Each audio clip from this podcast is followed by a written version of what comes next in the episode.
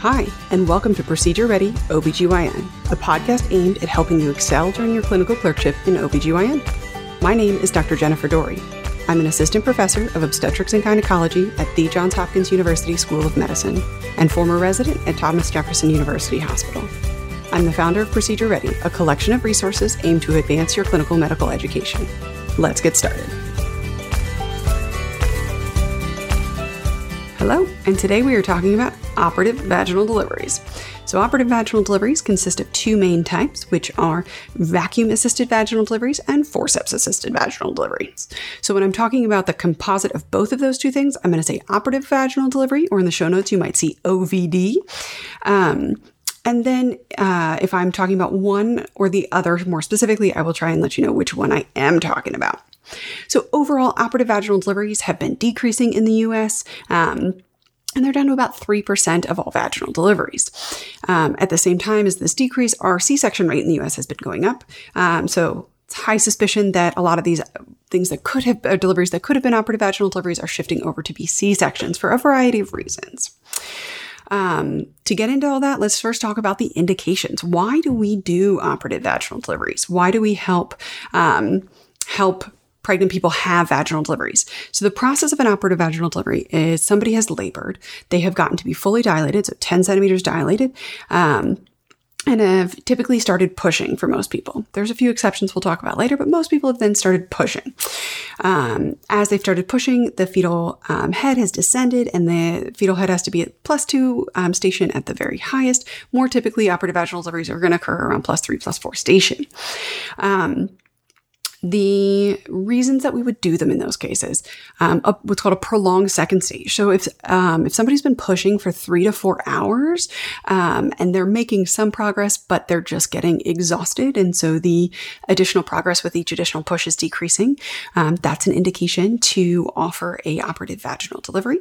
Um, if there's any potential risk of fetal compromise, so particularly if somebody's been tracing has been pushing for a while and the tracing is starting to slowly look worse, the main thing thing we look at during pushing is going to be the variability. This is going to tell us the fetal oxygenation status and if we can be sure that the fetus, is well oxygenated despite um, all this marathon um, sprinting that they've been doing in labor. So if the tracing starts to look worse, um, but we know we're really close to a vaginal delivery, we may recommend again of an operative vaginal delivery.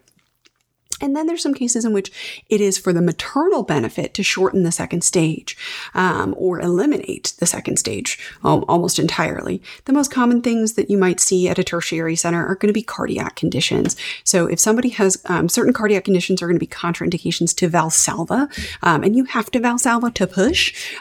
So if you cannot Valsalva, then we will need to help with that second stage of labor. Um, the two ways we help, like I said, are either a forceps assisted vaginal delivery or a vacuum assisted vaginal delivery. So some women with contraindications to Valsalva are going to get the option ahead of time before they're in labor to either just have a primary C-section to avoid the need for any Valsalva or a planned operative vaginal delivery, in which if they make it um, to you know completely dilated and at a low enough station that we can pull out the baby, we can then help deliver the baby by pulling it out. Um, so those are the three indications. Um, there's lots of variations on each of those, but prolonged second stage, risk of fetal compromise, or shortening the second stage for maternal benefit are the three indications. So once you begin um, thinking there's an indication here, there's a process um, of consenting the patient and really thinking about the risks and benefits yourself, and then also talking to the patient about all this. In some places, you may have come to find out that the patient has already been consented um, for all of the what ifs of labor and delivery in the office. Uh, some of the practices I've been a part of have done this, where we try to get through all the consent in the office while the patient really has time um, to think through things, ask great questions, and there's nothing urgent in the moment. Other patients won't have been given this benefit, and you'll be consenting them in the moment. Even if they have been consented in the office, most of us will probably still run through a quick verbal consent with them regardless. So we're thinking about um, most of these indications. The alternative here is not a vaginal delivery. The alternative here is a C-section. And so making sure you're framing the discussion in the appropriate way for the patient, because the appropriate comparison group here, when we're talking about the risks of operative vaginal delivery, are not those who came in and had a beautiful, uncomplicated, spontaneous vaginal delivery. That ship has sailed for this patient in all likelihood. So we're here thinking about is it better to have a C-section in labor or is it better to have a operative vaginal delivery or a trial of an operative vaginal delivery? So the um, Things to think about for this the failure rate of an operative vaginal delivery is anywhere from about 3 to 10%, depending on the study that you look at. The forceps do have a higher success rate over vacuum, but they also have a higher rate of third and fourth degree perineal lacerations to be considered. So, things to be thinking about um, as you're both going through your own mental list of risks and benefits, but also talking to mom. There are risks to both um, the patient at the pregnant patient and the fetus. Um, and you got to kind of talk through the both of those with them. I'm not going to go through all of the specifics today because it's kind of outside the scope of what you guys need to know, but know that those all are going to be um, factoring into our discussion. Most of us as providers were better trained probably on one of these two modes of operative vaginal delivery over the other.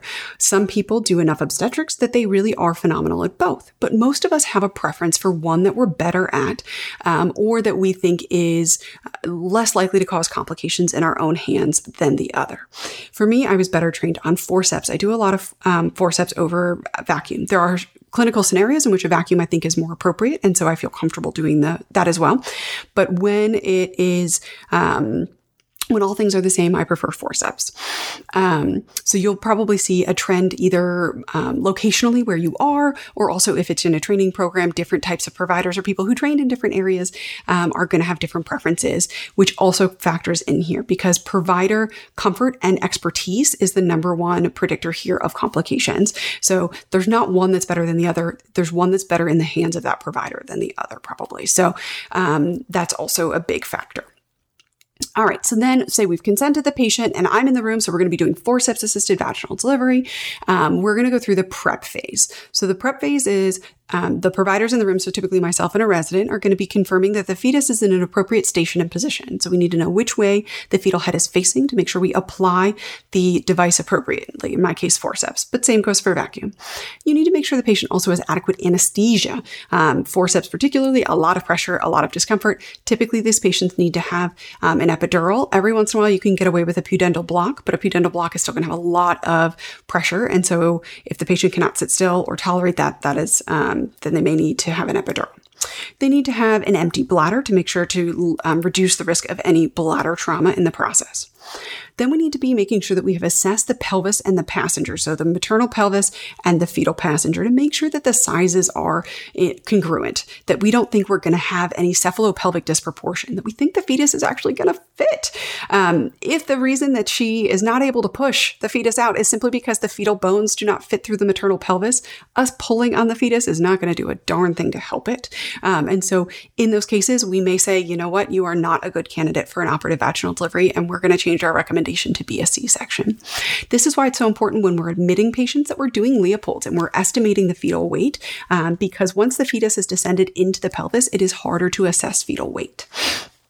Um, and so we feel both the maternal bones of the pelvis to make sure the pelvis feels adequate, and then the fetal head. We feel the fetal head also for what's called caput, which is um, swelling or edema on the skull, which can indicate excessive pressure um, behind it, or um, molding, which is the overlapping of the fetal bones um, in the fetal head. We also need to make sure that our OR is ready. The backup plan for any operative vaginal delivery is a C section. Um, so we need to make sure that our OR staff and the physical room are ready for us if we go, because if we fail at our operative vaginal delivery, it is an emergency C section. And the final thing I always like to make sure is that PEDS is readily available. I want my pediatricians to be aware that I'm going to be doing an operative vaginal delivery and ideally be in the room before I start. Um, the only time I might not wait for them is truly an emergency. Um, you may see references to episiotomies in relation to operative vaginal deliveries. And there was a time and place when episiotomies were very common. Um, and typically, like 80s and prior, episiotomies were very common. The thought process was um, that if you make a clean cut in the perineum, it's going to go back together better. You're going to have better wound healing and a better chance of a better approximation and repair. That has been disproven. So the data shows that episiotomies are going to, again, increase your risk of third and fourth degree lacerations. And so we only do episiotomies if we really, um, if there is a need for additional space um, that we're not able to get without one. And more commonly nowadays, you'll see people do what's called medial lateral or sort of off to the side. If you're looking at a clock face, we're talking like four or um, eight o'clock as opposed to six o'clock, where they used to be be that six o'clock would be your uh, midline episiotomy. Um, to try and reduce the risk of sphincter injuries. Um, so we do not routinely do episiotomies. I always reassure moms that there are times in which I feel like I do need to do them, but I honestly couldn't tell you the last time I've done one. It's been a very long time, and I hope to keep it that way. Um, the real quick contraindications to um, to operative vaginal deliveries, generally speaking. There's um, fetal conditions, so known or suspected bone disorders like osteogenesis imperfecta, um, or bleeding disorders, so platelet disorders, von Willebrand's, autoimmune thrombocytopenia, things like that are going to be contraindications because we could cause harm to baby by pulling um, or using suction on the bones or the skull. Maternal um, infections like Hep C and HIV are relative contraindications. Um, there could be some more remote situations in which that is your better option. Um, but for the most part, in those situations, if they can't have a spontaneous vaginal delivery, we're going to recommend a C section unless you're in a resource limited situation. Um, the other big one is really just concern for a shoulder dystocia or that cephalopelvic disproportion that we already mentioned. So if somebody has a bunch of risk factors for a shoulder dystocia, if um, they have poorly controlled type 2 diabetes and on their last ultrasound, ultrasound, the um, abdomen, the AC was measuring greater than the 99th percentile. The total fetal weight we estimate to be nine or 10 pounds. I am probably not going to be offering that person um, an operative vaginal delivery because if I pull with either a vacuum or forceps and deliver the head and then de- get myself into a place where I'm in a shoulder dystocia. That is, we went from a controlled but urgent C section to an emergency delivery, either an emergency resolution of the shoulder dystocia or you know, worst case scenario, having to replace the fetus into the abdomen and do a C section at that point. So, any um, significant concern for shoulder dystocia, and that can be before you do va- um, an operative vaginal delivery or even in the middle of your attempt at an operative vaginal delivery. If I am pulling and I'm not seeing movement and I'm not feeling movement, we may then say, you know what, we tried. I don't think this is a good idea. We're going to stop right now before it's an emergency, and we're going to recommend an urgent C section. Um, so you can see a lot of things happen during these operative vaginal deliveries. But like I said, they're only about 3% of all vaginal deliveries in the state, so you may not be a, get a chance to see one um, if you're just doing your regular third year clerkship. If you decide that you want to learn more about OB, going in family medicine, OBGYN, any of those things, and you spend more time on labor and delivery, you'll have a higher chance of getting to see one of these. Um, I think there's still so much more about um, operative vaginal deliveries to talk about, but a lot of that is going to really just be above your um, your need to know basis. So I'm trying to keep it succinct for your shelf and for your um, uh, on the floors and stuff. But if you want to know more, um, there's a great uh, Creogs Over Coffee, which is aimed at OBGYN residents, um, podcast on operative vaginal delivery that really gets more into the nitty gritty. If you're like a fourth year student or you're starting your OBGYN residency, that is the podcast I'd recommend for all the nitty gritty. All right. Hope you guys have a good day and uh, talk to you later. Thanks for listening to Procedure Ready OBGYN. Hope you found today's podcast helpful. Don't forget to subscribe below, rate the podcast, and leave me a review. Your reviews seriously make my day, every time. Have you done your pediatrics rotation yet? We just launched a new Clerkship Ready Pediatrics podcast to help.